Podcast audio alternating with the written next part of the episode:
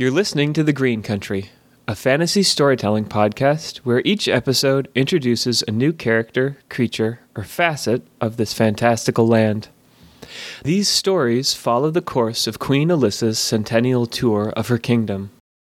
Every 100 years, the long lived monarch travels throughout her overgrown forest realm, meeting its inhabitants and seeing its sights. Join me each week as we explore a new and fascinating aspect of this lush, expansive world.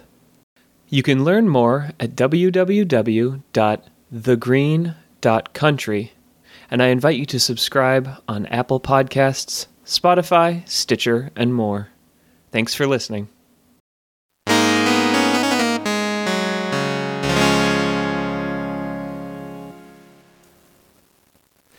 Kackaral's Keep, Chapter 6 Garren paused, eyeing the decrepit form of Kackaral, this phantom who had materialized on the bridge before him. His eyes were beady and sunken, and oily mustaches drooped to hide a skeleton's grin. Surely, this must be some hazy materialization, like the one before, a casting without true form thought Garren as he squinted hard at the menace, who met his gaze with wile and hatred. A wicked, crazed mirth seemed to swell behind the necromancer's eyes, as though he were privy to Garren's musings. Come closer. Find out. The sorcerer's foul mouth had not moved, yet Garren heard these words as though they were carried on the breeze, a taint in the cool night air. His loathing for Kackaral reached a crescendo, and he surged forward, raising high his sunblade goldmane in a glittering ascent. He was halfway across the bridge when the sorcerer's lips parted in a grin of sick joy. The man's desiccated head crooked oddly to one side, and his putrid tongue danced behind blackened teeth as he incanted strange and blasphemous words with frightening rapidity. It was then that Garren caught the scent of decay on the wind, the smell of poisoned sweat and sinuous corpse flesh, and he knew that it was no spectre who stood before him. It was too late for the Red Knight to halt his onslaught, and Kackaral's harlequin grin grew wider, for he knew this. With astonishing speed, the wizard extended both his bony arms, and gripping the rails of that high, ancient bridge of twisted wrought iron, he mouthed one final syllable. From beneath his gnarled hands, a wave of dark heat pulsed forth, and the iron was suddenly infused with all the fire of a boiling star. The wrought iron railings and walkway warped and distended, entire sections dripping away in gobs of molten slag. One moment, Garren's foot pushed off sturdy, trusty metal. The next, it stepped through a crust of brittle, crumbling ash. The bridge was disintegrating, and Garren found himself falling. The impact sent an explosion of pain through his body, which was not what he had expected, for it meant he was still alive. His armor was shattered, and he felt the familiar stabbing sensation that accompanied multiple broken ribs. His back was not broken, something had softened his fall.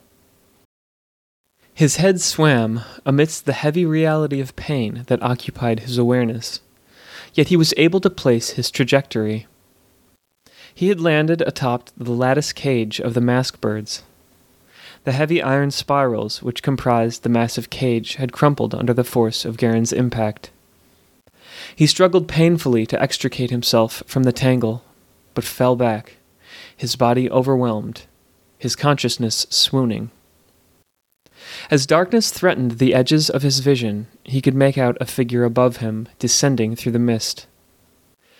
The necromancer Kackaral appeared, drifting down slowly on a gauzy cloud of sickly smoke. A vile brightness gleamed in the wizard's eyes, and Garren could tell that it pleased Kackaral to see his foe so broken, so helpless. The fetid conjurer alighted on the iron lattice of the cage with an uncanny nimbleness, and stepped forward so that he hung over the prone knight. Kackaral surveyed the damage Garren had sustained in his fall, and seemed pleased with his handiwork. He knelt down, bringing his withered, pasty face near to Garren's. Sweat beaded on Garren's face and dripped down to mingle with blood that sprang from his countless wounds and fissures. To Garren's horror, Kackaral reached out a bony hand, finger outstretched, and ran it across his feverish brow, gathering perspiration. He took this foul appendage to his lips and tasted of the sweat of his crushed foe, tasted of Garren's defeat. Manic eyes rolled upwards in deep skeletal sockets to stare into Garren.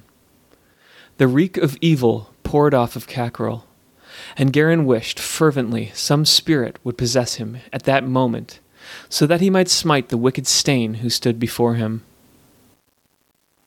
It's a shame that I cannot keep you alive a little longer, croaked the wan spellweaver. I would have liked to show you all the ways of pain I know. This, he said softly, suddenly driving a bony fist into Garren's shattered ribcage with uncanny strength, is a child's game compared to the depths of suffering which I can inflict. Kackaral stood, the warrior in red writhing in his shadow. Your green country and all its unspoiled riches await me. So now you must die.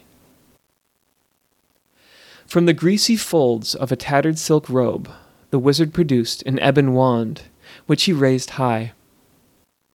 Garren's eyes fell shut as weariness and defeat closed in around him.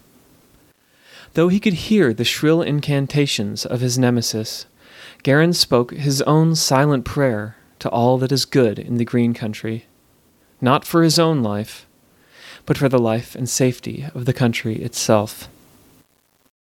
The sky opened wide, blanching suddenly to a field of whiteness, as a bolt of lightning cracked down from above, called into Kackaral's scepter channeled by hands that knew the language of storm cloud and thunderclap. The elemental force burst from Kackaral to strike Garren, engulfing him in a blinding storm of electricity. Garren's view faded into whiteness, and he passed from the world we know into another. He found himself standing in a field of dazzling light though in it he could make out the faint shapes and outlines of trees, plants, and grasses. It was the green country. It was his home. Before him stood two beings, one whom he recognized, another he did not.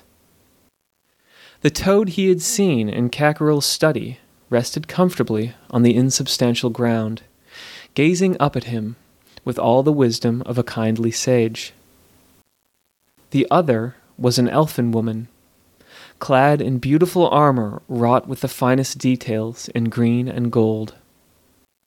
Chestnut hair fell about her shoulders in pleated strands, and she gazed at Garren with bright, joyful eyes. Everything about her spoke of a time long past, of ages forgotten. Thank you, Garren Spirehelm, warden of the green country. The toad seemed to echo these sentiments with a deep and pleasant croak. Garren was at a loss for words, but finally managed to stammer. But I have failed. I am bested. Kackaral has defeated me, and I am dead. The woman's eyes smiled with such radiance as to disarm him, though truly he did think himself to have entered some afterlife realm. You have not died, spoke the woman, her voice calm and sweet. You have set us free. She gestured to the arcane toad, who gave a small nod of agreement. But I don't understand, cried Garren, unnerved by the spectacle he beheld. Do not worry, good knight. She reassured and reached out a hand to clutch his own. Her touch shattered Garren, and suddenly he could not bring himself to meet her gaze. His eyes beheld a spiraling filigree of tattooed lines which adorned her godly fingers and hand, and he thought of Alyssa Lannon.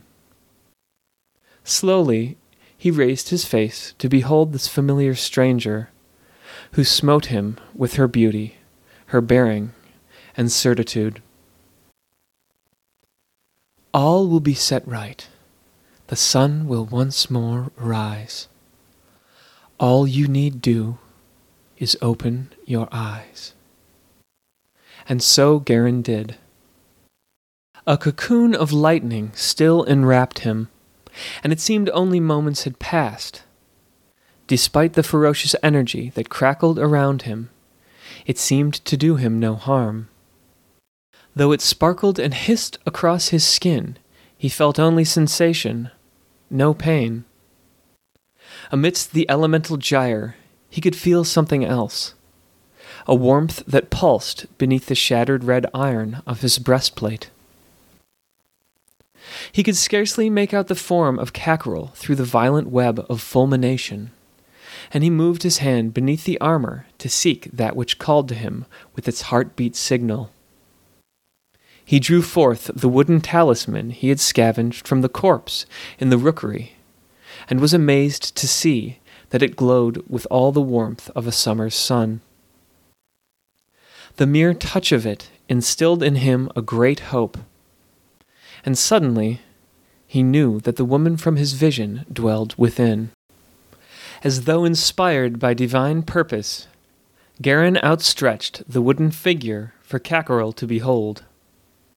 The knight's wounds no longer pained him, and though still enrobed in a living blanket of lightning, Garren Spirehelm rose to stand before the livid necromancer.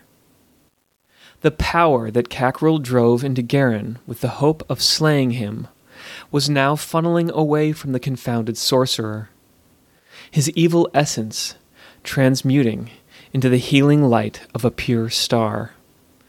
Impossible! sputtered Kackaral, and he quaked with rage. Garren stooped low and placed his potent hands onto the bars of the mask bird's cage.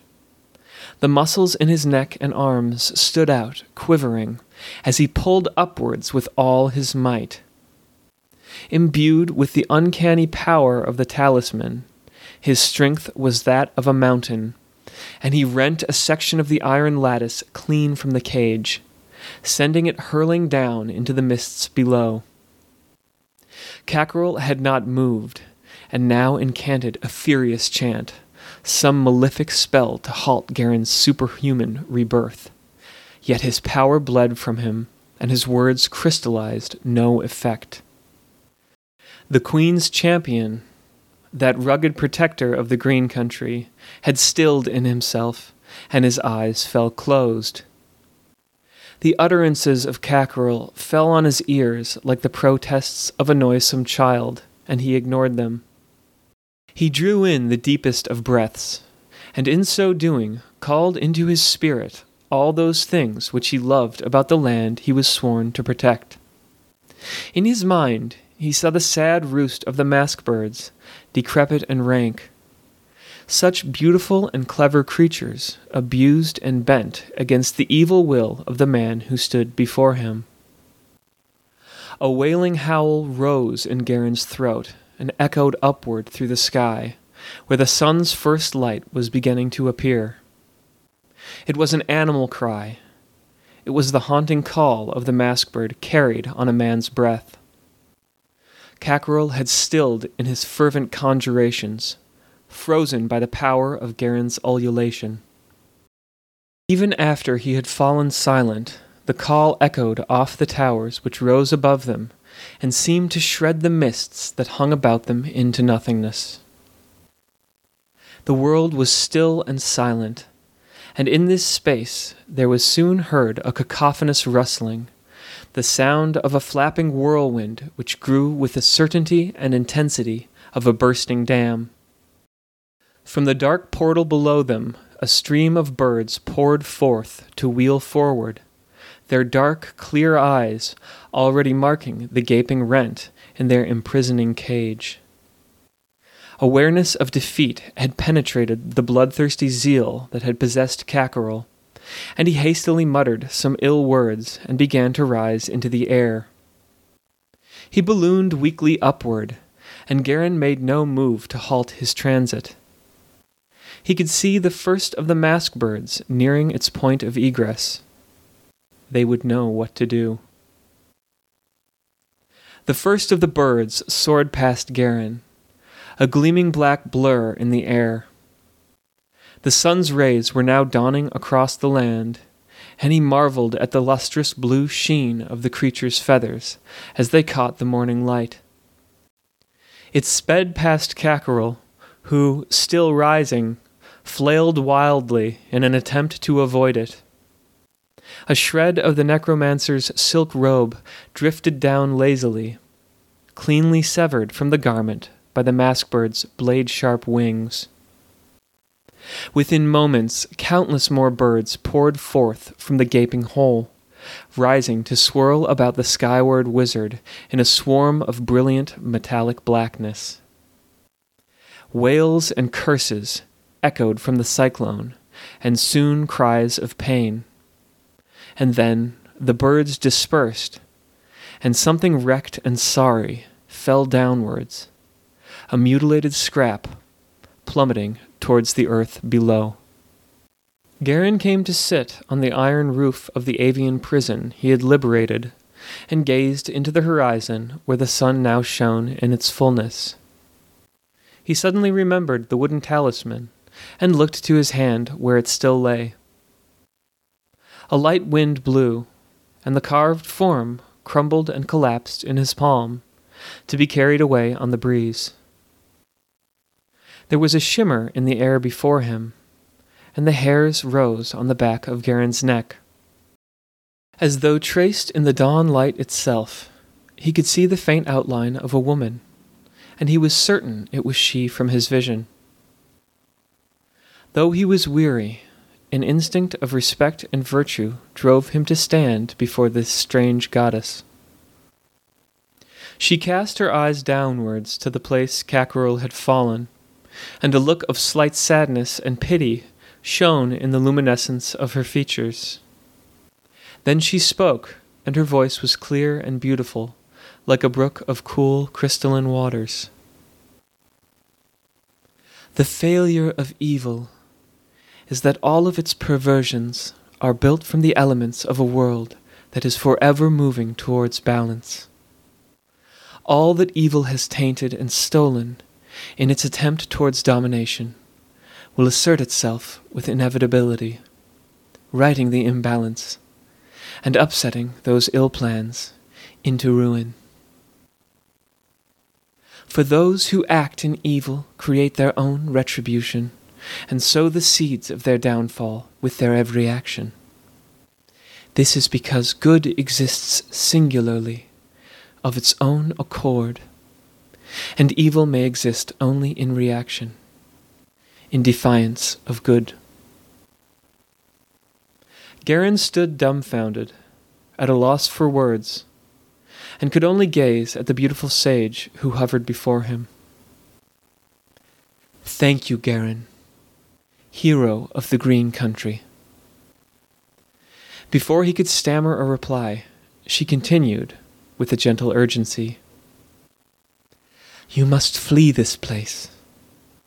The toad, he soon awakens.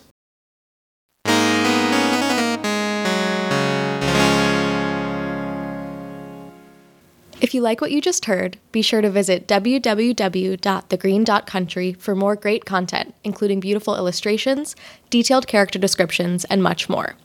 The Green Country is also on Patreon, where a small monthly pledge will give you access to extra content, like an illustrated PDF of the story you just heard.